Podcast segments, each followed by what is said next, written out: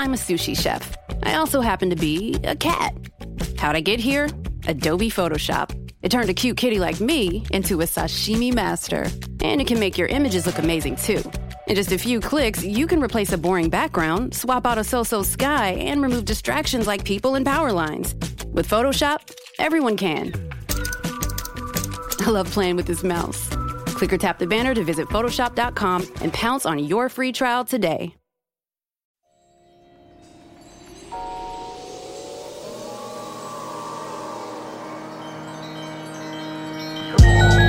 Jeg er blevet sådan en mere fugtig person af at blive mor. Ja, Ja, ja. og ikke på den fede måde. det er ikke en fugt, der bliver brugt til noget.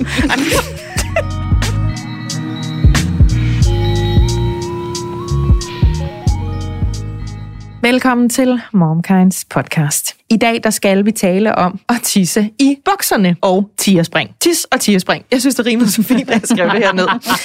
Vi skal tale om den her inkontinens, som man altså kan opleve faktisk allerede øh, under ens graviditet, og særligt efter en fødsel. Hvorfor sker det? Er det normalt, og er det pinligt, eller er det naturligt? Hvad kan man gøre ved det?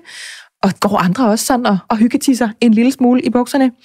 Øh, og ja, det gør de. Og det skal vi have slået fast i dag. Og så skal vi tale om uh, tierspring. Og her i mine note, der har jeg bare skrevet tankestreg, what the actual fuck? Spørgsmålstegn. Og det panel, som skal tale med om de her emner, er i dag Anne Forkammer, som er jordmor ved jordmortid. Velkommen til, Anne. Mange tak. Og Tal Knudsen, som er radiovært på Nord. Velkommen til. Tak. Og Sofie Schwartz, som er influencer, content creator. Velkommen til. Thank you. Anna. Morstatus. Du er jo mor til Vera på 8 og Esther på 5. Ja, det bliver en fin blanding af praktiske problemer. Den lille buket for i løbet af de sidste øh, par nyeste dage, som er, øh, ved jeg fik endelig, sin nyeste Pokémon-kort samlet mig hjem. Det er blevet en ting. Ja. Jeg har for første gang rørt ved nogle Pokémon-kort. Ja. Øh, hun har haft dem i fire dage, og de er allerede blevet væk.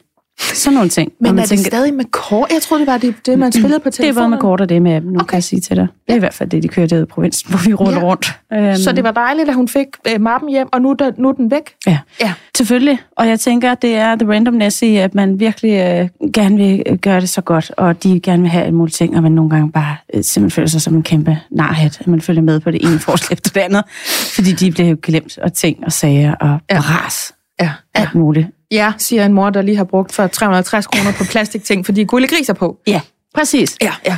Med reference til det. Og øh, en anden ting, Esther, min yngste, har af en eller anden grund fået tilpas mange skrækshistorier om tandlægen fra sin kammeratsker nede i børnehaven, der hvor vi bor, til hun var panisk angst. Jeg har lige fået en FaceTime-video, øh, hvor hun havde været til tandlægen, og hun skreg ind i kameraet og skreg, jeg var modig! Og det var gået pisse Nå, på den måde skreg jeg. Tænkte, hun, har hun streamet? Nej, nej, okay. det var ikke en livestream. Nej. Det var en, øh, mor er så stolt. Isabesse har været øh, til tandlægen, husket og åbnet munden, og ikke bit øh, nogle af tandlægens fingre af, og så tandlægen simpelthen kunne tælle hendes små gumletænder. Oh, men altså. Så det er en, en bred palet af, yeah. af everyday life ja. med 5 og 8 års øh, tornadodøtre. Jamen, jeg håber, at uh, Vera finder sin mappe og Ja. skud ud til Esther, for Ja. ikke at bide tandlægens fingre af. Det Sandt. rigtig godt. Skud ud til Esther. Ja, og tal.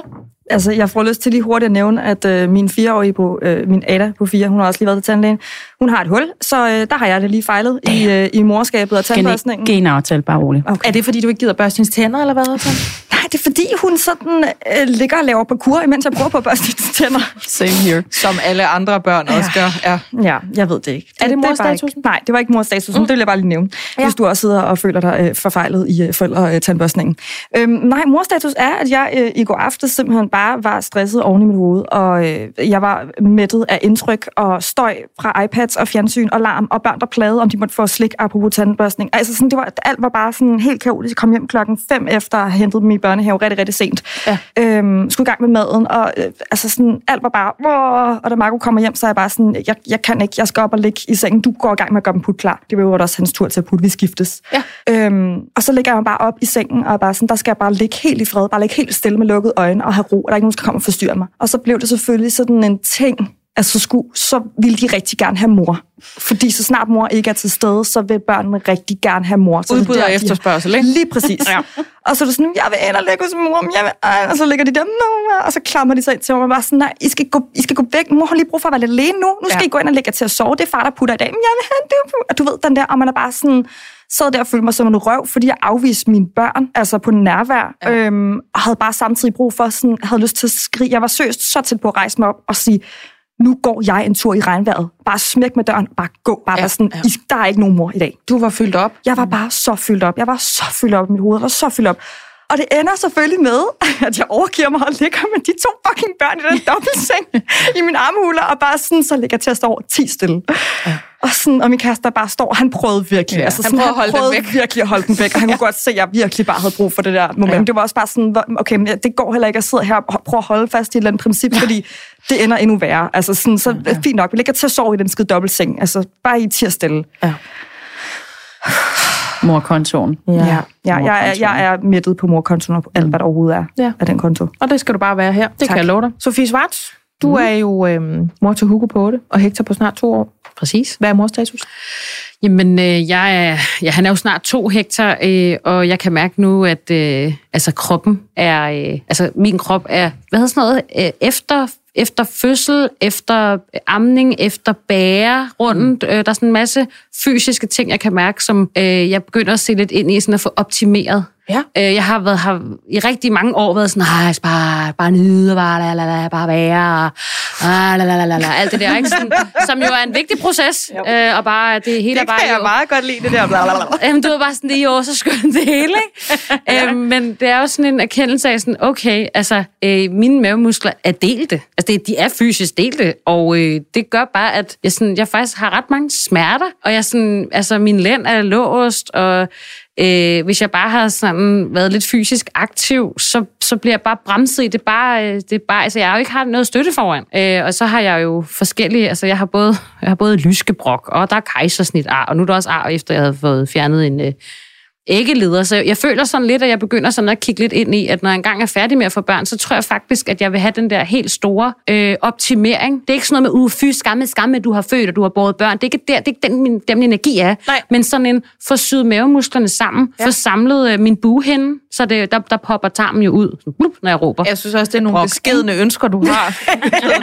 altså, jeg vil jeg gerne synes, have lappet min bue Jeg tænkte sådan, at, at, at, vi var ude i noget med nogle silly eller sådan noget, which is fine, hvis det, man kan det lide kunne det. jeg også vildt godt men, tænke mig. Ja. Øh, men det er også, når jeg er færdig med at få børn og sådan noget. Det, det er det her med maven også. Ja. Men faktisk bare sådan lige få... Altså, for jeg kan faktisk godt mærke nu, at sådan, så, så er jeg ude at løbe, eller så er jeg ude at ride, og, sådan, og så altså, hele lænden låser bare. Hele ryggen er bare fuldstændig smadret, fordi der ikke er noget foran, der tager fra. Og jeg kan jo ikke træne mavemuskler, når de ikke hænger sammen. Mm-hmm. Jeg har lavet alle de der øvelser, jeg har lavet alt det der med øh, bindevæv, alt det der. Jeg gjorde ligesom man skal efter kejsersnit og genoptræning og sådan noget. Ikke? Ja. De hænger bare ikke sammen. Øh, helt sammen i hvert fald. Ikke? Så der går jeg faktisk og kan mærke sådan, at det ikke er noget med, at så udskammer vi den krop, der har født og er blød og lalala, fordi det var det jo efter Hugo. Mm. Og der var en lang proces med at, ligesom, at, at nyde, at man kunne se, at jeg havde båret et barn og ikke pakke det væk, og mm. jeg havde ikke lyst til at pakke det væk. Mm. Men nu er det, det er slet ikke det, jeg er nu. Jeg, er sådan, jeg vil bare gerne have det dejligt. Ja, altså, ja. Øhm, og der, der kan jeg mærke, at det er sådan en, hvor jeg føler, at jeg begynder at forsvare, at jeg godt vil have det dejligt. Øhm, men sådan der, jeg er sådan en proces omkring, at det er ikke sådan noget med slemme krop, der er tykkere, moragtig, og det er slet ikke det, jeg er. Mm-hmm. Jeg vil faktisk meget gerne have, at min krop havde det godt, som den ser ud nu. Ja. Men, men jeg har det ikke særlig godt omkring, at jeg ikke har noget styrke i maven. Jeg går med sådan nogle kompressionsbind, eller kompressionsting omkring maven, ja. for simpelthen at trykke, ja, for sådan okay. at trykke ind, fordi ellers så, altså, det er fysisk ubehageligt. Ja, ja. Men der er ikke nogen inde i det her studie, der siger, kvindekroppen, den er bare smuk, og sådan er det bare. Ja, jamen, Men det er sådan, hvis du er glad for den, er det en god krop. Hvis du har øh, tid, mulighed, ressourcer, overskud, bla, bla, bla, bla, bla, til at gøre noget ved den, og det gør dig glad, så gør du det. Ja, men det er jo blevet lidt sådan det der narrativ, ikke? at enten så, øh, så hylder man kun øh, ungpigekroppen, mm. Øh, eller, eller også så skal du bare, øh, så skal vi bare øh, hylde og ære et, øh, kroppen, der, der har født. Og det oplever jeg bare kommer fra folk, som ikke har gener. Mm. altså, det, det kommer fra folk, som måske ikke har... Jeg havde også et ekstremt vægttab. Jeg har 30 kilo på, tabt 30 kilo. Altså, jeg har svært ved sådan, hvorfor må i gåsøjne for alle må, men sådan, hvorfor må dem, som har tabt øh, 30 kilo i form af bare et vægttab, og, og så får de sådan noget hudreduktion. Ja. Hvorfor er det kun, øh, når det ikke er uden, altså når det er uden graviditet i mm. ligningen, ja. hvorfor er det ikke lige så anerkendt mm. og, og velkomment at få en hudreduktion, mm. efter du har født? Fordi vægttabet og det samme med belastningen har muligvis været endnu større på mig, mm. end det hvis du være, har... Øh... Jeg sidder nu og tænker, uh, lille note her til mig selv, at vi skal lave et program, der handler om det der med, altså hashtag morkroppen er vidunderlig, se min flade mave her ni dage efter fødsel, er det ikke utroligt, altså ni dage inden, ni dage udbladet, og sådan noget der, at vi skal lave noget omkring jamen, morkroppen. Altså ved godt, vi har skade nogen, men, men det er fandme også et stort emne. Ikke? Jo. Ja. Ja, og det er sådan, og jeg, jeg er virkelig bange for at blive skudt til hjørne, som øh, at jeg så øh, går foran for at udskamme den krop, der har født endnu mere, hvis jeg får mm. lavet noget. Mm. Men jeg kan mærke, at når jeg tænker ind i at, at have et ar på min mave, og ikke øh, fem, som der er lige nu, med alle de kigger der og pisserlort, der har været, ikke? Og, ja. øh, og, og få styr på lyske brokke. Der, der er virkelig sådan ting omkring, sådan, altså jeg er formand i Skavankernes klub lige pt, fordi de står fandme bare i kø, og hemorriden står også klar til at melde sig ind, og den nedgroede negl er også klar, ikke? og skæld, og det kører fandme bare derude, ikke? Sådan, ja. Altså, at for mig er der slet ikke nogen følelse omkring, at jeg skal bare fikse min forkerte krop, så jeg bliver lykkelig, og Rasmus han vil have sex med mig. Det er overhovedet ikke der, vi er. Mm. Det, det er vidderligt på sådan en, øh, jeg vil fandme gerne blive øh, pisse gammel, og, og tage på vandreture, og cykle, mm. og kunne løfte mine børn, og Ja. øh, kunne, kunne være på, jeg kan mærke den her delte mave, hold kæft, for det bremser mig. Altså, Du taler jo faktisk om funktion. Det Ja. må man sgu da godt forvente. Ja, men jeg Ens føler, at, der, at det er, sådan, det er så øh, det er en, en vipserede, og jeg, er jo hånden ind i, ikke? Men det er også noget, altså du har mange ord for det, så jeg tror at vi bare skal have dig ind til et program, hvor vi taler om det der med, hvor meget må man bede den krop om, hvor meget må man gøre ved den bagefter, og er der noget med momshaming, og nogle kroppe bedre end andre, og altså Jeg kan godt den dag. alt det her. Ja, det tror jeg også, jeg kan den dag, faktisk. Øhm, og så vil jeg egentlig sige, at jeg havde faktisk bestemt mig for en mors status, men efter du sagde det der nu, så vil jeg faktisk hellere nævne noget andet, som jeg også har gået og tænkt på, og det er jo, at da jeg fødte mit første barn, der fik jeg et akut kejsersnit, og det voksede sammen på en måde, så øh, de scanningssygeplejersker, der har kigget på mig øh, til de forskellige scanninger, man er til igennem en graviditet, har alle sammen uafhængigt af hinanden spurgt, ej gud, hvad er der sket her? Det ligner næsten, der er nogen, der er skåret i dig. Hvor jeg så har sagt, ja, det er mit kejsersnit. Og så har de jo slået nallerne sammen og sagt, du godeste, hvor er det flot lavet. Nej, hvor er det flot groet sammen. Og nu går jeg og er bange for, at det, der gjorde sig gældende ved første fødsel, gør sig gældende igen. Så der er nogen, der skærer det fine stykke arbejde op og syr det sammen på en mindre pæn måde. Ah. Og så er det jo netop den der med, jamen hvorfor skal jeg overhovedet problematisere det? Fordi det var jo bare morkroppen, den var jo bare dejlig. Altså, jeg kunne godt tænke mig at prøve at føde vaginalt, for det har jeg ikke prøvet endnu. Det kunne jeg godt tænke mig at have den oplevelse. Men der er en sandsynlighed for, at det andet sker, fordi det er sket for mig en gang, så, så nu kigger jeg lige over på dig, Anna, så er der noget med, så har jeg en øget risiko for, at det kan ske ja. igen, ikke? Jo. Denne episode af Momkind Podcast er sponsoreret af Puri. Og jeg har jo tidligere fortalt om, hvordan jeg er blevet glad for deres vitaminer. Men nu har jeg lyst til at dele, at jeg også er blevet glad for deres kollagen. Jeg blander faktisk deres CP1, som er testet ren kollagen, og CP3 Beauty. CP3 indeholder nemlig zink og biotin, der blandt andet bidrager til at vedligeholde normal hud, og jeg oplever faktisk, at jeg både får mindre tør hud og færre revnede fingerspidser, når jeg tager det her. Udover zink og biotin, så indeholder CP3 Beauty også C-vitamin, B6-vitamin og hyaluronsyre. Puris produkter er testet for renhed og kvalitet, herunder uønskede stoffer som tungmetaller, pesticider og lignende, og du kan selv se testresultaterne, hvis du scanner QR-koden på bagsiden af deres produkter. Har du lyst til at prøve deres kollagen eller nogle af deres andre produkter, så kan du bruge koden MOMKIND30, når du tegner abonnement. Så får du 30% rabat på de første tre leveringer, og altså på produkter til tre måneder. Øh, så det er bare sådan en tanke, jeg har. Altså, har- den har meldt sig lige pludselig, at mm. kan jeg vide, om det er endnu et barn, der skal skæres øh, øh, til verden, ikke? Ja. Øhm, det fylder lidt. Og Elle, der på to og knap et halvt, som jeg jo har med min mand Michael, har det dejligt. Så morstatus handler øhm, om mig. Og mor. Ikke? Godt. Ja. Det her, det er MomKinds podcast. Jeg hedder Majbrit Maria Lundgaard.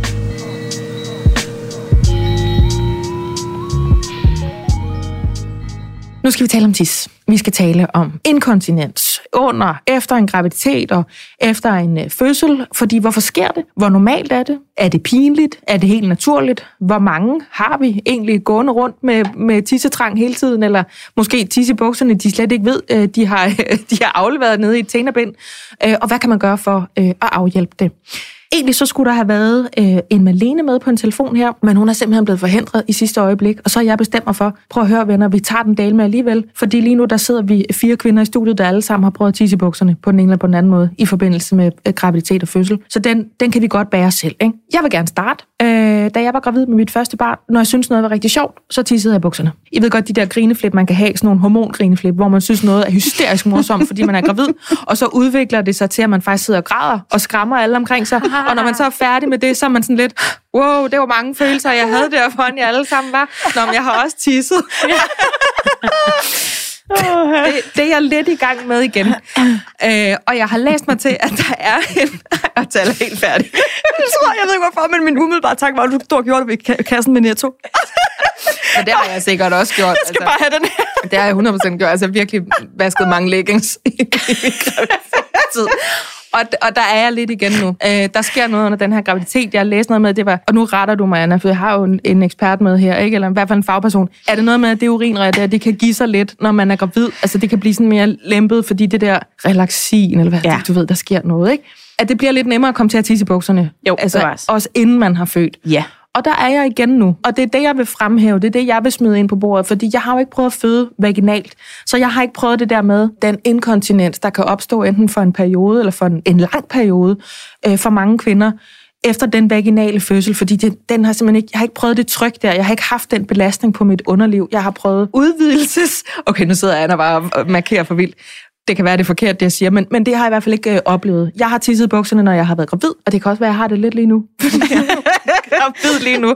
Men det kan være, at i virkeligheden skal stille den over til dig, Anna. Er det ikke, fordi der er det pres, at man tisser efter, man har født? For det troede jeg jo. Det er det også, og det er slet ikke forkert, det du siger. Øh, men der er bare mere til det. For eksempel kan vi også se, at der er også kvinder, der har født ved kejsersnit, der døjer med inkontinens ja. efter fødslen. Jeg, jeg melder mig ind på den. Præcis. Ja, ja. Der vil jeg godt bare lige. Både vaginal og kejsersnit. ja, Fuld plade herovre. You've been there. Jamen, enlighten me. det siger jo noget om belastningen fra graviditeten. Ja. Både fysisk, jo rent mekanisk, som alle, der har prøvet at være gravide, har mærket det der hoved, der bare headbanger ind på blæren. Ja. Hvis man ser sådan nogle anatomitegninger af, hvor akut pladsmangel der er i slutningen af graviditeten nede i den zone, mm.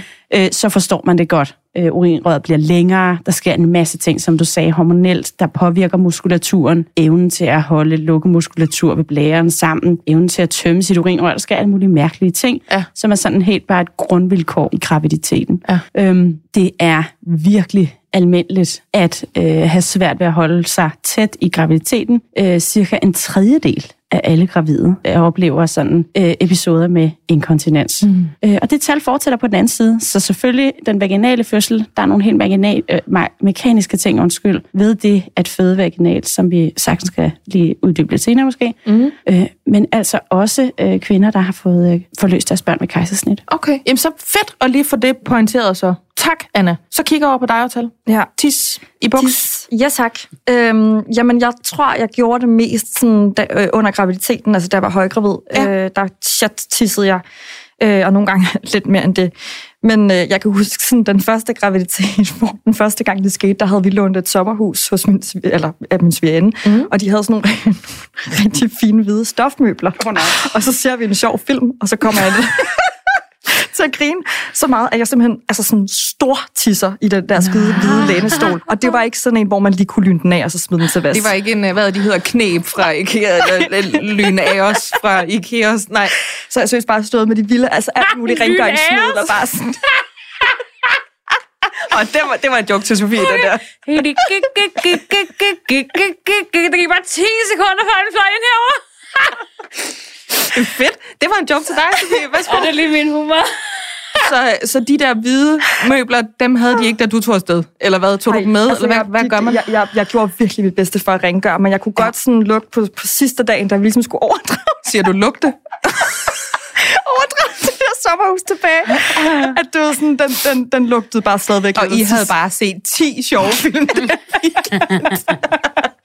Altså, jeg var virkelig nødt til at krybe til korset og bare sådan, prøv her, I'm so sorry, jeg skal nok købe en ny. Og, sådan, og hun var jo heldigvis, altså, mor til to, så hun var bare sådan, Ja. altså, don't worry about it, det er Ja, helt okay. ja. Øhm, så en del, en del sådan chat-tisserier, også sådan kort efter graviditeten. Jeg har heldigvis ikke døjet øh, sådan, øh, med det på altså, langt sigtet øh, efter. Altså, efterfølgende. Det har, været, det har virkelig været sådan kort efter, ja, ved grin, ved host. Øh, jeg kan stadig godt nu, hvis jeg holder mig rigtig længe, og jeg virkelig skal tisse, og jeg lige presser citronen, og så lige pludselig kommer et host, så kommer Her, der også her. lige lidt. Ja, ja. Altså sådan, sådan er det bare. Er det noget, hvor, altså gør du særlige anstalter? Har du fået dig en, en særlig grundig slags trusindlæg, eller må det bare være, som det er, når det sker? Det må være, som det er. Jeg ved, jeg synes også bare, at trusselæg er faktisk en god idé. Jeg synes generelt også bare, at der er mange flere væsker, end der var før. Altså sådan, jeg synes godt nok, jeg har meget mere udflod, end jeg plejer.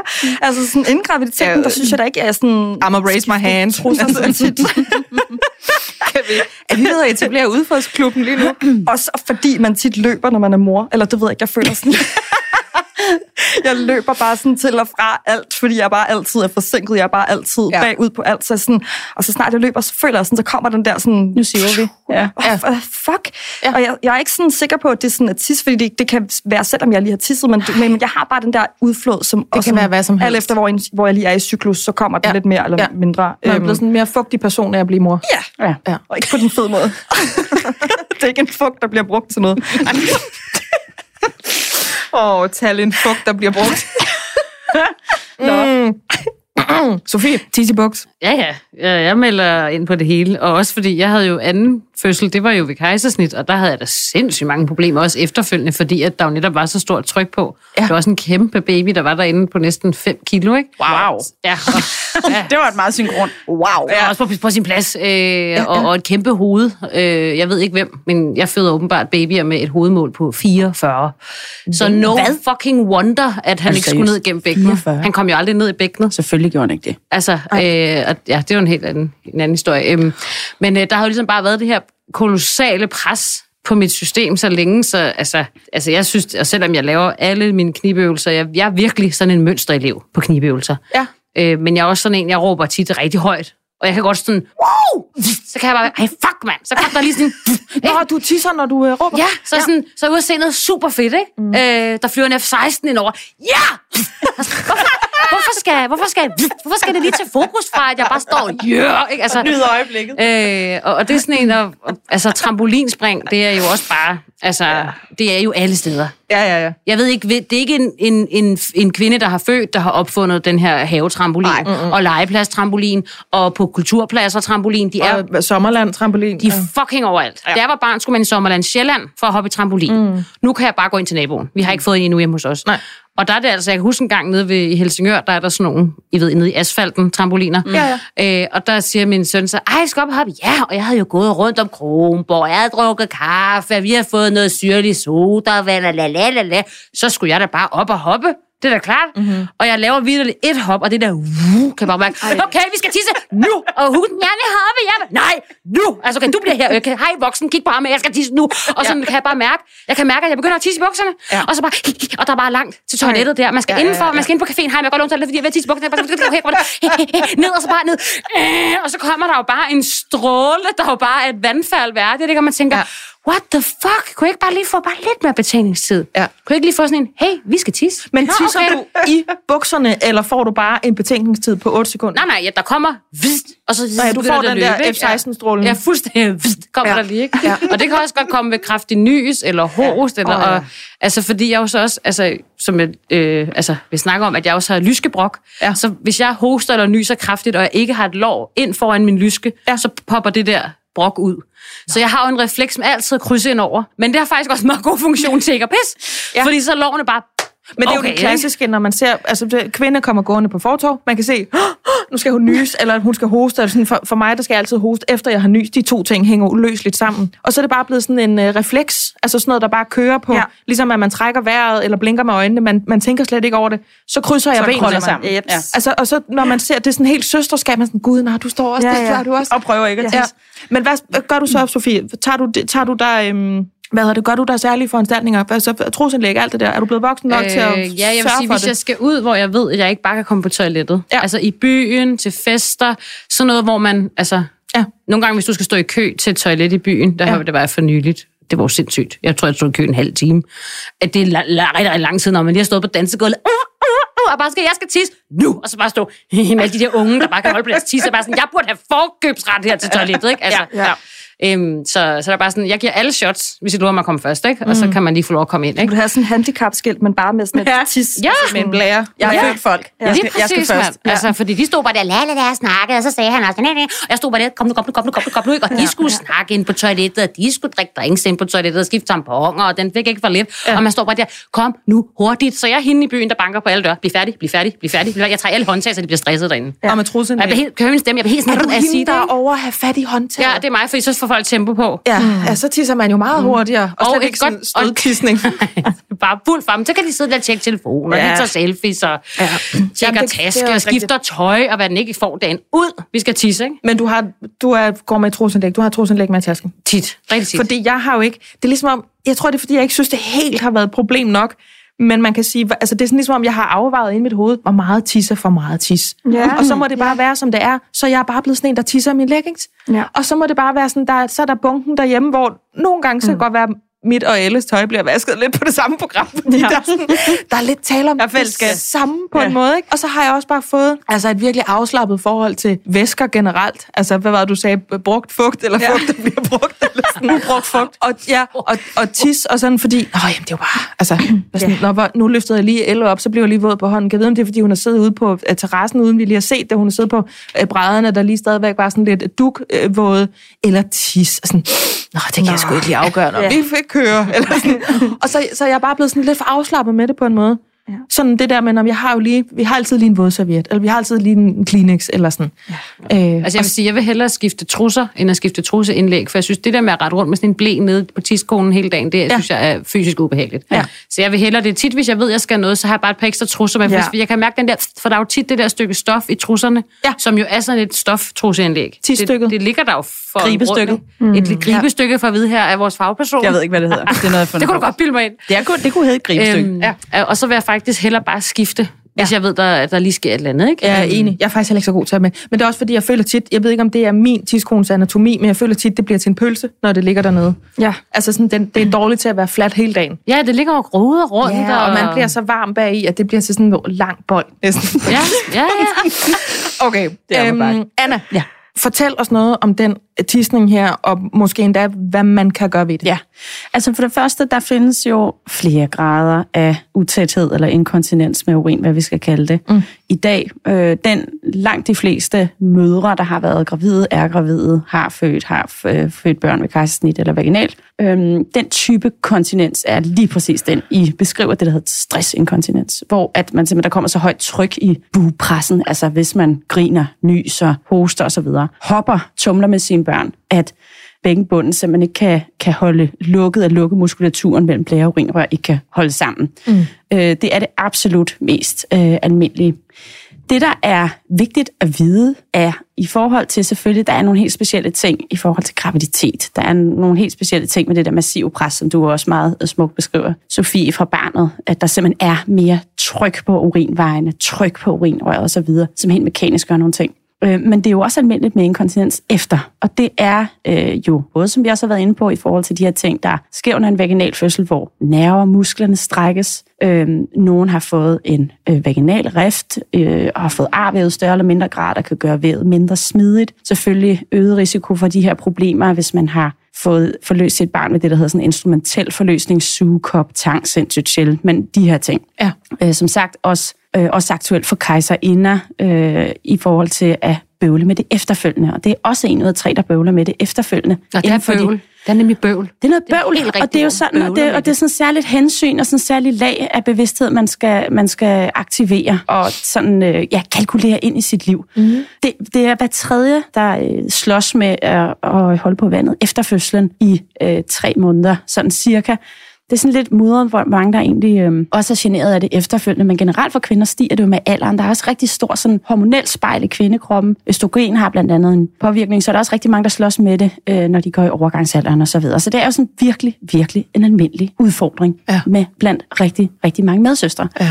Men det, der er rigtig er vi- vigtigt at vide, det er, man taler tit om sådan, åh, knib og stærk bækkenbund, og sådan, det er øh, meget mere nuanceret end som så, og faktisk kan en overspændt, en overaktiv bækkenbund skabe præcis de samme symptomer med øh, besvær med at holde på vandet, som jo er sådan en helt modsat øh, psykologi. Så bækkenbunden er jo en fantastisk soldat, sådan en 1 cm tynd muskelvæg, der holder jo vidderligt alt på plads. Den er fantastisk. Den skal være stærk, den skal kunne spænde af, øh, den skal være smidig, den skal kunne bevæge sig med åndedrættet, og på den der måde være sådan en fleksibel øh, støtter. Det hænger jo løst lidt sammen også øh, i forhold til, hvor meget pres der kommer på bækkenbunden, hvor, om der er deling af mavemuskler og hele ens kernemuskulatur osv. Mm. Så der er øh, noget at gøre i graviditeten, og det er kniveøvelser. Øh, jeg sidder og laver nu. Ja, hver gang man hører ordet knibøvelse, så så, så laver går man man i gang. Ja. Og man kan undre sig med knibøvelser. Jeg tænker tit, hvorfor er det ikke lige så nemt igen?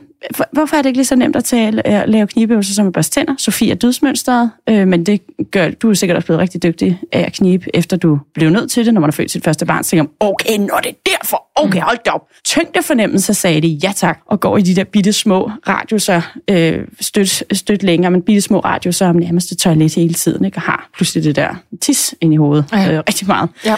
Øh, men vi ved, at kvinder, der træner deres bækkenbund, er opmærksomme på deres bækkenbund og laver knibeøvelser i an, første og anden trimester, reducerer, kan man sige, forekomsten af inkontinensproblemer i øh, tredje semester, slutningen af graviditeten, og selvfølgelig også efter. Så bækkenbundstræning er ret, altså knibeøvelser er ret vigtige i forhold til forebyggelse af på lang tid, og hvor meget man nu slås med det, og så er der så nogle ting, der er øh, i naturens og øh, skæbens vold med, hvad der nu sker under en fødsel og sådan noget, som man Ja. jo ikke er herre over. Så det er faktisk forebyggelse også Ja. rigtig meget. Rigtig meget Altså, jeg sidder jo og laver op nu, imens jeg ser jer alle sammen i øjnene. Det, det I vide. du fik også den hans blik der. Synes du ikke også, det er... Altså, jeg synes, jeg synes, det var ubehageligt at lave, mens man var højgravid. Altså, sådan, eller det var også en del af min sådan, fødselsforberedelse. Der skulle man netop også knibe ja. og, sådan, og, og give slip. og sådan. Jeg det var vildt ubehageligt at lave, når man sådan var, havde en baby, der tydeligvis var så... Altså, Jamen, jeg tror, jeg var tænkte, at jeg slet ikke sådan kunne... Altså, jeg var slet ikke i kontakt med det område Nej, på den. Altså, det blev bare... Jeg kan bare huske, at hen mod altså, den, de sidste par måneder, jeg var så stor, og at, at når jeg engang imellem inde i, i spejlet på badeværelset fik et sjældent glip af, altså, af mit underliv, så det tænkte jeg bare sådan, gud, hvor er den blevet stor, den tidskone. Ja. Og at den sådan, jeg kunne ikke fange den på en eller anden måde. Nej. Og, og slet ikke sådan knive med den. Det var mere bare, hvor er den stor blå. Fordi det er jo også altså, øh, charmerende, det der med, at den kan få, det kan næsten blive sådan Det er en royal blå til sidst. Det er hævelse. Ja. Bare rolig. Ja, det havde vi meget sjov ud af. og Så, lad os, ja. så jeg synes ikke, jeg kunne fange den på den der måde. Og det var altså også, da jeg var højgravid, og der var netop den der tyngde fornemmelse. Mm. Men det er altså også svært, og det er det også fordi, at musklerne får skubbes og rykkes, og nerverne får skubbes og rykkes. Men der taler også om, at der er en del inkontinenstilfælde, hvor det simpelthen det handler om reflekser. Ja. Altså det handler simpelthen om genoptræne nerver og følelsen og reflekser til at kunne Ja. knibe sammen korrekt. Og det siger jo, man er jo fuldstændig nerveforvirret i ens underliv i den periode. Så det er også et hardcore tidspunkt i slutningen af graviditeten ja. at gå i gang. Og så det burde jo bare så Men du være- siger første og andet trimester, og ja, så holde lidt til, fri at så skal have, nej, øh, sikkert helt sikkert blive ved i tredje, men Nå. man skal starte, sorry, Ja, okay. så nemt skulle det ikke være. Nej, men man, øh, man, man kan bare se, at den forebyggende effekt, så skal man i gang i første, andet trimester, inden presset bliver for stort. Det giver Ja. jo egentlig rigtig god mening, ikke? At Jo, jo, Til jo. slut, der er der virkelig så stort pres på, at det dels er svært, føles mærkeligt osv., men der er forebyggelse at gøre. Jeg ved, der er noget med nogle blåbær. Anna, Altså, fordi jeg øh, du synes, sidder der og bladrer. jeg sidder her og bladrer. Hvor skal de hen? Ja. Ja, de, de Hvem, skal hvem skal knive sammen om dem? Det er det mentale blåbær. Ja. Øh, vi har øh, vores øh, lille virksomhed, øh, min marker og min lille virksomhed, ligger i et rigtig dejligt klinikfællesskab. Og Ja. ja. det, der er skønt ved det, det er, at vi har de sødeste samarbejdspartnere. Blandt andet har vi nogle rigtig, rigtig dygtige, skrabe øh, urogyn fysioterapeuter, som er alt med sådan noget gynækologi, urinvejfyser Yes. som er nogle kæmpe nørder. Jeg vil bare gerne give et skud ud til alle jer, der bøvler med øh, længerevarende tisseproblemer og smerter. Hiv nu fat i dem. Ja. Jeg kan huske det. Jeg er fagperson. Jeg kan huske efter første fødsel, at komme til egen læge det der 8 ugers tjek. Jeg kan bare huske den sætning. Selvfølgelig en helt nyslået ung mandlig læge. Ja, ja. Og jeg kan bare huske, at vi, han ligesom skulle tjekke, at alt var øh, helet flot, og bare så imponerende 8 ugers nybagt mor ja. ud. Ja. Og jeg kan bare huske, at han sagde, og vil du knibe? Og du så skal jeg. knibe. Og så sagde han lige præcis, kniber du? og så sagde han den her, ja, ja, det kan jo nok godt blive bedre. Det var så ydmygende, ja. og det var så unuanceret, ja. og det var simpelthen ubrugeligt. Mm. Andet end, fuck, jeg virker ikke. Mm. Så selv jeg, der jo ved meget om bækkenbunden, jeg hæv fat i sådan nogle nørder, for jeg tænkte, hvad med det? Jeg er sådan en mærkelig underlivsstemme. Jeg har et brækket hæleben fra min hesteår, og har sådan en lidt en skæv bækkenbund. Og så fik jeg jo hjælp til sådan, at det mærkes så også anderledes. Det knibet fungerer anderledes. Ja.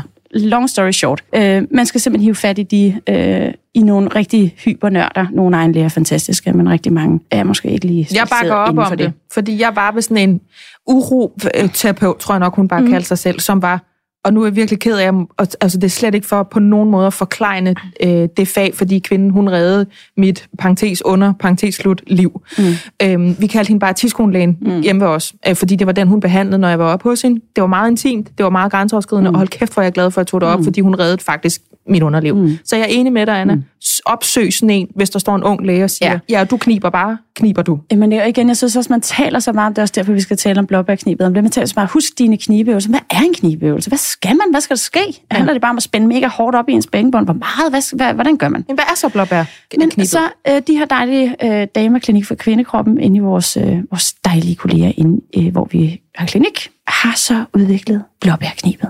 Ja. Som jeg lige tænkte at læse op til alle jer slash os derude, ja. der ikke kniber nok. Og jeg fornemmer, at det bliver det der toneleje. Det gør det. Ja. Det bliver blødt og bækkenbund. Jeg læner mig tilbage. En dejlig blød afspændt bækkenbund. Yes. Nå.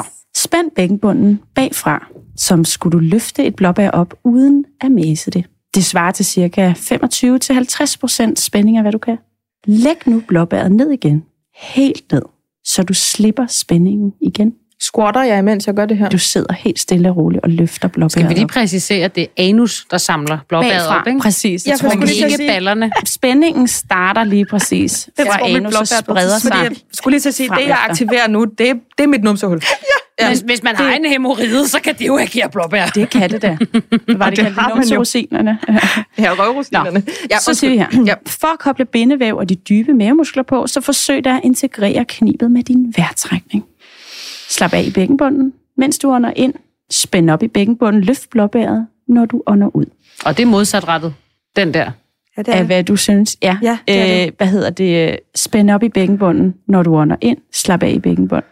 Når du puster ud, slap af i bækkenbunden, når du ånder ind. Ja, mm. lige præcis. Det er modsatrettet. Man har lyst til at ja. spænde op, trække ja. ind, Ja. Slap af, spænd ud. Ja, det er, det er rigtigt. Men det er omvendt. Det er omvendt. Blåbærknibet er simpelthen ground. Så vi sender luften ned fra numsen hele vejen ud. Ja, præcis og så trækker vi vejret ind, og, og slipper og helt slipper. ned i numsen. Præcis, ja, okay. lige præcis. Og på den måde, så stimulerer du samarbejdet af kernemuskulaturen via bækkenbunden. Og, og samarbejdet af kernemuskulaturen, det er numsen og... Det er vejrtrækning, der øh, aktiverer kernemuskulaturen, kan man sige samtidig. Så det er ikke, det er ikke numsens nabo og numsen, der man aktiverer. Det er vejrtrækning og underlivet, der er samarbejdsmarked. Præcis. Alright. Altså, at man simpelthen øh, laver knibeøvelser i takt med vejrtrækning. Okay. Mm. Og får også Men, mellemgulvet i gang. Præcis. Og mavemuskler. Nu ved jeg jo meget om det der med at få samlet mavemusklerne. Og der ja. et lille tip, hvis du sidder derude, jeg vil bare godt i gang nu. Jeg skal ikke på nogen klinik, jeg har ikke tid. Mm. Jeg har et barn og sådan noget. Ikke? Ja. Så kan du et lille tip der, lav den her øvelse, men tilføj, øh, når du trækker vejret ind, så træk vejret ind på F. Og når du puster ud, så lav et KS. Så når du gør det, så får du aktiveret dit bindevæv på mavemusklerne i mellemgulvet. Det var blåbær med konsonanter nu. Stærkt. Hold ja. Det, det, det er, jeg siger, jeg har taget min træning meget seriøst. Det er sådan noget uh, tværs samarbejde, det her. Og det var kun med 50 procent kraft. Så der er 25, ikke på noget... Det er ikke sådan noget max igen. Og jeg tror, det er det, der er så, det, er det, der er så uh, misforstået ved ja. knib, kan jeg forstå. Det ja. er, at det er jo bare ordet indgyder jo tanken om, mm, holde, holde, holde, holde, blive mega, mega stærk. Ja, ja. Det handler i rigtig høj grad også om koordinering om afspænding. Ja, for jeg kan godt nogle gange tænke, hvis man lige sidder i bilen, så kommer man lige tanke om, nej, jeg skal også lige, så tager jeg lige fem virkelig hårde. Ja. Så gør det det ud for at have siddet og knibet, måske med 25 procent i 10 minutter, ikke? Fordi så kan jeg lige, ja, og så ja. køre bussen, ikke? Men det er ikke sådan. Det er ikke sådan. Okay. Jeg har haft øh, god erfaring med bækkenbundskugler. Eller det har jeg god erfaring ja, ja. Øhm, hvor at er man... det dem, der også kan opfattes sådan lidt frægt? Det kan det godt, hvis du køber dem, der kan vibrere. Men altså, der vi findes kan da også sige, at det er jo, jo fuldstændig samme zoner, og en, en velfungerende bækkenbund er jo også en meget øh, stor del af et velfungerende sexliv. Ja. Mm. ja. Så jeg har, har været rigtig glad for at bare tage den helt lette, sætte op ligesom en tampon, ja. og så mens man støvsuger, så er den i, og så kan man tage den ud. Så får man trænet. Så øvelsen er, at man øh, spænder det, der skal til for at holde den oppe? Det gør kroppen helt selv. Ja. Øh, fordi man simpelthen formen og den måde, det er lavet på, det gør, at så øh, kører bækkenbunden bare. Jeg har haft så god effekt på det. Det er vidderligt, hvis ja. jeg har oplevet en dag, hvor der lige kommer tisset, så kan jeg tage lige en uge og træne hver anden dag, eller hver tredje dag, og så er det løst igen. Okay. Det, der er så taknemmeligt ved bækkenbundstræning, det er, at vi får ret hurtige resultater. Mm. Og husk selvfølgelig, der er alle mulige særtilfælde. Det kan være, at du skal kontakte en, en, en fagperson, for der kan være alle mulige grunde, du kan træne forkert, har du ja. overspændt bækken, ja. alt det her, alle de her disclaimers. Ja. Men den her, den er bare lige til dig, der sidder og tænker, jeg kan ikke, jeg kan ikke, jeg, det, det lykkes ikke. Min hænger også ud i badet, fordi man bader og bevæger sig og vasker ben og krop og tørrer mm. hår og cremer sig ind og klipper negle og bevæger sig rundt ja. i 10 minutter kvarter. Og øh, et, bare der er noget bevægelse på, så kniber det, og så kan man tage tungere og tungere væk, det du får bedre orgasmer, du kan holde bedre på dit vand, hemorriden bliver mindre, der er pisse mange gode fordele ved det. Amen. Men, Godt, Sofie. Det var fandme men, et tip, man kunne bruge til noget. Værktøjer skal man lige vente lidt til mm. efter fødslen med at tage i brug. Ja. Ikke, lige, ikke lige efter man er født. Nej, no, no, no, no. Det er men, ligesom med tidsmanden. Det er ligesom med på og rengøring og alt det der. Altså, det er det samme. Skal lige vente. Der bruger vi hovedet. Den lægger jeg ud til lytterne. Præcis. Der bruger I klør 5, skulle til at sige. Øh, bror, hvad hedder det? Bolden, bylden, bæret, ja. gumlevorten. Kort sagt hovedet. Ja. Kender vi vores Max Antoinette? det var en kæmpe sidespring. Men øh, brug hovedet, så ved vi godt, at selvfølgelig skal der ikke nogen kugler op, når du stadigvæk bløder og alt muligt. Nej, nej. Det er, når man har overskud til at bekymre sig om sin øh, bækkenbund, ikke? Ja, så sådan en 3-4-5 år senere. Ja. det er ikke for sent. Nej, når nu ungerne er flyttet hjemmefra, og du ikke har så meget at se til længere, så kan du begynde at gå rundt med. Åh, det jeg var kender en på 88, der er startet med kugler nu. Ja, det er fandme Fordi at, øh, det er hun træt af. Ja, stærkt. Sådan. Sådan. Jamen altså, det er ikke for power sent. to her. Nej, det er åbenbart aldrig for sent. Jamen, jeg synes, jeg synes ikke, det kan gøres mere elegant, det her. Har vi, ikke, har vi ikke dækket det tis okay nu, synes jeg? Jo, jeg, har- jeg har ikke tisset, imens vi har snakket om det Nej, her. og jeg har lavet knibeøvelser igennem det hele. Ja, Så jeg tror, det var det. det er skide godt. Det var godt. Vi knibes ved. Pisse godt.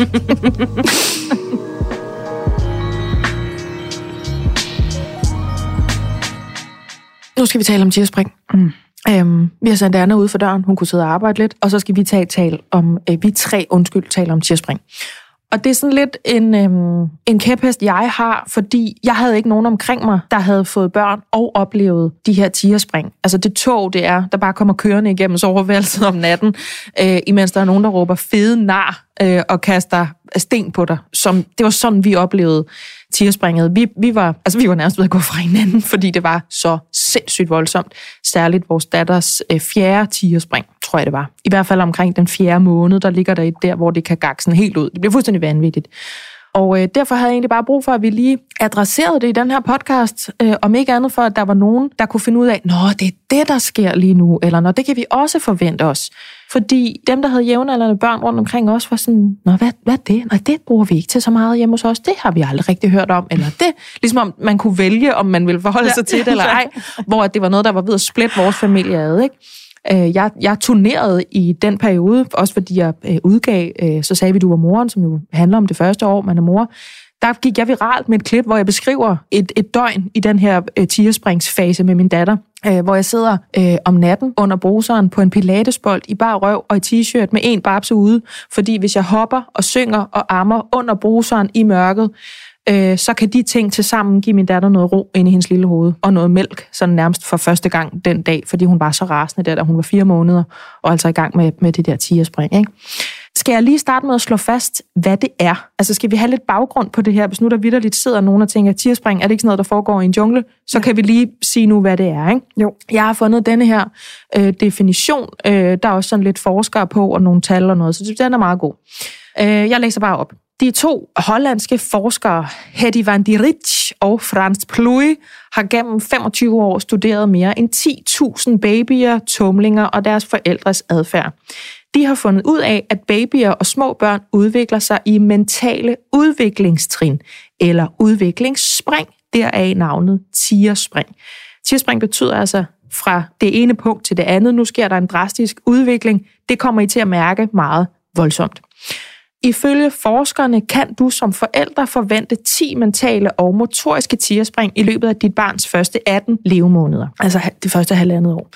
Dit barn vil befinde sig i et udviklingsspring, når han, hun er henholdsvis 5, 8, 12, 19, 29, 37, 46, 55, 64 og 75 uger gammel. Det er vigtigt at forstå, at alle børn er forskellige. Det ved vi godt efterhånden. Sådan er det også med det her.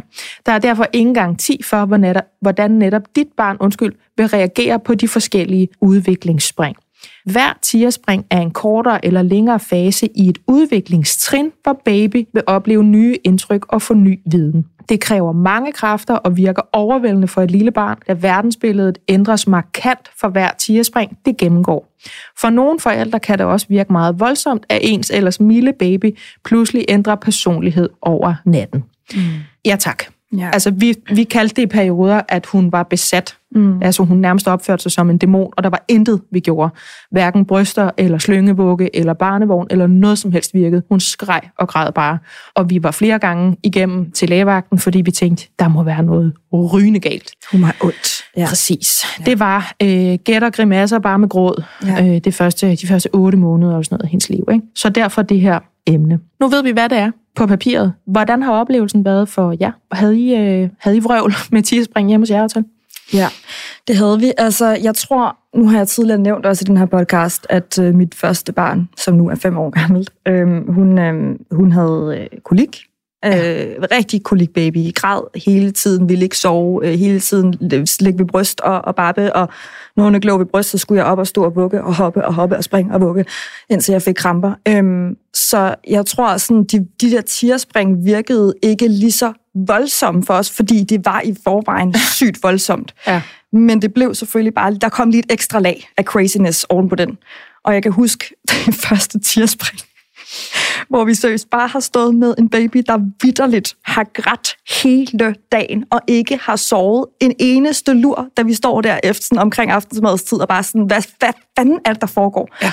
Øhm, og hvor vi sådan har stået og skiftet lidt frem og tilbage, og altså, nu, nu kan jeg ikke stå her og hoppe mere, sådan, nu, nu har jeg brug for at sidde ned og trække vejret, og sådan har jeg brug for lige at, at lukke mine ører for den her gråd, der bare har været konstant. Ja. Og så øh, aflaster vi lidt hinanden på skift, og så siger man, så kom, så tager jeg den næste. Og så står han der og bukker og render rundt i, i den der lille etværelseslejlighed, vi havde på Nørrebro. Øh. Op og ned og hoppe, springe, sådan og sådan og sådan, indtil han sådan, nu kan jeg ikke, men jeg ved ikke, hvad jeg skal gøre. Okay, så kom, nu tager jeg, nu har jeg ligesom været... Men på et tidspunkt, så står vi der for enden af den der aften, og bare sådan kigger på hinanden, og jeg kan bare, jeg glemmer aldrig det blik, vi sådan giver til hinanden, ud overhovedet at sige noget, men vi kigger bare på hinanden, og sådan, håbløsheden rammer os bare lige det øjeblik. Vi kigger på hinanden, og sådan, hvad, hvad fanden gør vi nu? Nu har vi gjort alt, vi kan ikke mere. Der var ikke nogen af os, der havde den der, sådan, nu aflaster jeg, nu kan jeg lige lidt mere. Okay, Nej. så tager jeg den, nu, nu, nu bytter vi. Nej. Lige pludselig var, så var det bare brugt. Der var ikke nogen, og vi, vi stod bare nærmest og kiggede på hinanden, og sådan, kommer der nogen? Og er der, vi har brug for en tredje mand, der kommer ja. og aflaster os nu. Ja. Altså sådan, vi var virkelig sådan, vi, vi kan, hvad, skal, hvad skal vi gøre? Vi ja. kan ikke gøre noget. Nej. Og var den der sådan, når man ligesom rammer den der mur, ja. jeg forestiller mig, det sådan der er at løbe maraton, og så bare øh, lidt værre. Ja, der, når de går mur, i knæ. Der, ja, hvor man virkelig ja. bare var sådan, nu ved jeg ikke, hvad vi skal gøre mere. Jeg, jeg, jeg græder saltetår lige nu, og min baby græder, og du græder. Vi alle tre sidder her og græder. Der er ikke nogen, der, ved, der har en løsning på det her. Vi ved ikke, hvad vi skal gøre. Nej. Og det synes jeg er det værste ved Spring. Det der med sådan, ja, så er der den her app, hvad er det vidunderlige uger, eller ja, ja. der er også den der findes på bog og så videre. Så er det ja. sådan, du kan hjælpe din baby ved, bla bla bla, sige, trøste, vugge med, med, med, ja, lidt ekstra amning. Sådan, det, det er det, vi gør hver eneste dag. Det er vores hverdag. Ja. Hvad, skal, hvad for nogle værktøjer skal jeg hive frem for den der ekstraordinære kasse, når der så melder sig sådan et der gigantisk tirsbrev? Sådan, jeg, jeg ved ikke, hvad jeg skal. Mm, mm. Nu har min søster lige fået, øh, fået barn, øh, og hun er, det er fire uger siden, hun fødte, og det er hendes første barn. Og, og hun, hun skrev bare lige pludselig, og var sådan, hvad fanden sker der? Hun lige pludselig fra den ene dag til den anden begyndte at tude helt vildt, og hun vil hele tiden ligge med brystet. Jeg ved ikke, hvad hun skal gøre. Hun gider ikke at stoppe med at græde. Hun gider ikke at sove. Sådan, hun var sådan lidt, jamen, er hun, øh, er, er hun i tierspring? Og så var sådan, hvad er det? Og så var jeg sådan, åh, ja. oh, fuck, jeg har glemt at fortælle hende om tierspring. Ej. Og jeg følte mig simpelthen så skyldig, fordi jeg har glemt at give den der kæmpe ja, ja. declaration, der bare sådan, du skal lige vide, at ja, I går amok på et det tidspunkt. her, det indtræffer. Ja. Øhm, så hold kæft, hvor er det fucking hamrende hårdt, altså sådan at være i det, når man har en baby, som virkelig bare reagerer på som bare giver gas. Og ja, og så er der jo nogle gøre. børn, som slet ikke reagerer, og, og nogle forældre, som sådan, åh, men jeg har da godt hørt lidt om det, men ej, det er ikke sådan. Altså, man kan næsten blive provokeret over sådan, jeg står og ryster, ja. fordi jeg er så tømt. Altså, ja. jeg, er så, jeg kan ikke mere, jeg har ikke mere. Og gud, hvor kan jeg huske den der følelse af, der kommer ikke nogen. Nej, der altså, kommer altså, ikke nogen. Det, det er os, der er den. Det er ja. os, der er de voksne. Der kommer ikke nogen. Also, der kan ikke komme et menneske ind ad døren, som kan, som kan hjælpe bedre, fordi det er mig, hun har brug for. Mm. Det er min mand, hun har brug for. Det er hendes forældre, hun har brug for. Der kan ikke komme nogen ind med mine bryster. Der kan ikke, altså, vi, kan ikke, vi kan ikke sætte dig ind i, hvad det er, der virker, når det virker i 10 sekunder ad gangen. Det eneste, du kan gøre for os, er måske at varme en lasagne, og lade være at snakke til os. Eller, altså, det, det er så sindssygt intens ja. en periode, når det virkelig altså, brager. Og ja. det gjorde det sagt med godt nok hjemme hos os. Ja. Gjorde det det hjemme hos jer, Sofie? Øh, ja, Øh, det vil jeg sige. Øh, jeg havde øh, der, da jeg fik øh, Hugo, det var jo meget uplanlagt, øh, og vi skulle lige flytte sammen og sådan noget, og så, så jeg var sådan lidt, øh, ingen af mine veninder, jeg kendte ingen med børn. Så jeg havnede i en mødergruppe med stort set kun andengangsmødre, og det var mm. bare en så god kombi. Øh, fordi at de var jo alle sammen sådan rimelig rutineret. Ja. Og så, øh, så var der bare en, der sagde, Sofie, øh, den her bog, øh, Vidunderlige Uger, det var min bibel med mit første barn. Her, værsgo. Øh, og, og så var jeg sådan, åh, okay. Og så sagde hun, det er bare som om, at den, den hjalp mig til at rumme ham. Ja. Mm. Den hjalp mig til at bære over. Og jeg var sådan, åh ja, ja, øh, okay, så prøver vi det ikke. Eller sådan. Mm. Og så var det netop en dag, at så skete der noget, hvor at jeg slet ikke kunne kende mit barn. Og jeg var sådan, hvad fuck sker der? Han, altså, vi plejer og stå op. Vi plejer, at du ligger lidt på legetæppet, mens jeg får kaffe, og måske, måske vand og sæbe, hvem ved.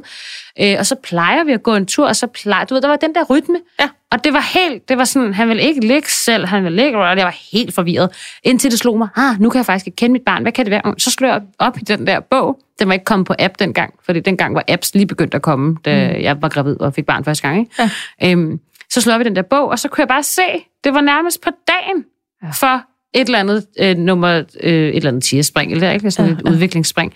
Og så kunne jeg se, nå, øh, lige nu øh, ved han, at jeg kan gå. Mm. Jamen, så er det sgu da ikke så mærkeligt, han tripper over, at jeg forlader kravlegården og går ud for at tage kaffe. Så er det da ikke så mærkeligt, at han går kold på at ligge nede i, i barnevognen, uden at kunne se mig. Altså, det gav mig virkelig sådan en forståelse. Nå, det er okay så. Jeg kunne meget mere rumme det. Øh, og endnu bedre her, altså anden gang. Ikke Ja. tredje gang endnu, men sådan anden gang. Også fordi jeg vidste bare, at det går over. Ja. Og det, når man sidder første gang, dig der sidder nu og hører podcast, fordi, og med, med lydsikring, fordi du ikke kan rumme dit barns skrig, det er helt okay. Bare hør podcast. Bare barn tæt på, du lytter bare alt det, du har brug for. Ja. Men som andengangsmor, når jeg stod i det der, så vidste jeg, at det går over. Der kommer en dag, hvor, hvor baby ikke skriger igen. Altså det kommer. Bare roligt. Ja. Eller sådan, øh, og, fordi det var faktisk nok det, som den, det her med altså vidunderlige uger, det kunne give mig. Det var sådan en, og det var nogle gange talte jeg ned, øh, 10 dage tilbage, 9 dage tilbage. Der er den der, hvor den popper ind, 35 dage. Så jeg bare sådan, Ja, ej, ja, ej. Wow, Det er helvede på jorden. What? Gud, det kan jeg godt huske, det der, hvor vi bare stod og kiggede på hinanden, sådan, ej, vi, jeg prøver lige at opdatere den. Ja, det kan være, det en fejl. Det nok en fejl. den, den var led, den der lange, der kommer, men ja. Det gav mig virkelig en forståelse af, og det var nærmest sådan, så, så fandt man den nye rytme, og de nye ting nu, hvor han jo kan fornemme, at jeg kommer og gå og alt det her. Ja. Øh, og så, øh, så når det kom igen, og han ændrede adfærd, så var jeg sådan, what the fuck, hvad nu? Nå, nu ved du, at jeg er din mor. Ja. Nu ved du, at det er mig, der er den. Nu kan der ikke bare være nogen at passe dig. Nu er det mig, der er den. Fair nok, du ved, at jeg kan gå. Så en anden, der lige holder dig, mens jeg tager et bad, det er et no-go. Ja. Altså, der, der var så meget aha og overbærenhed i forhold til mit barn, med lige at komme ind i de der... Og, og jeg vil sige, der var så også andre tidspunkter, synes jeg, hvor at man har kunnet, hvad fanden er der sker? Han skriger, den er helt gal. Så, der er ikke engang noget spring. Nej. Nej. Hvad fuck er det Der, nu, mand? der må der være spring. Der må der Ja, være et spring. altså, du ved, bladre, bladre, bladre. Man håber sådan, nej, er der ikke et spring, hvor sådan, nå, så kommer der pludselig en tand, eller et eller andet, så sådan, nå, Ja, okay, ja, ikke ja. sådan. Øhm, Jamen, det er sådan en bakkedal af... Fuck, fuck, fuck, fuck. Fuck, igen. Altså, altså, sådan var det for os. Og det var egentlig også det, jeg ville med at, at tale om det her. Det er jo ikke, fordi det skulle tales et bestemt sted hen. Jeg vil bare gerne lægge den der sommerdyn ud over folk, som er. Det er rigtigt, at det kan være så vanvittigt, og at det stadigvæk forløber planmæssigt. Mm. Altså, der er, ikke, der er ikke noget i vejen, fordi, og det, og det lyder helt sindssygt selv, når jeg siger det nu, og jeg har endda prøvet det, og har skrevet en bog om det, og nu laver den her podcast. Hvis hun skriger i otte timer i streg, kan du stadigvæk gøre alt det rigtige. Mm. For det kan netop være de der ting. Og det er ikke, fordi du gør noget forkert, eller er en frygtelig mor, eller hun har mega ondt. Selvfølgelig altid søg læge, hvis du er i tvivl, og alt det der, det ved vi godt, kæmpe disclaimer. Men det kan være så sindssygt, uden at det er forkert. Og det gik vi bare rundt i, fordi det var vores første barn. Altså, vi har ikke opdyrket den der hårdhed, eller sådan, åh oh ja, eller... Altså, jeg, jeg kunne ikke rumme det. Jeg var sikker på, at vi både gjorde noget forkert, og at hun havde det frygteligt.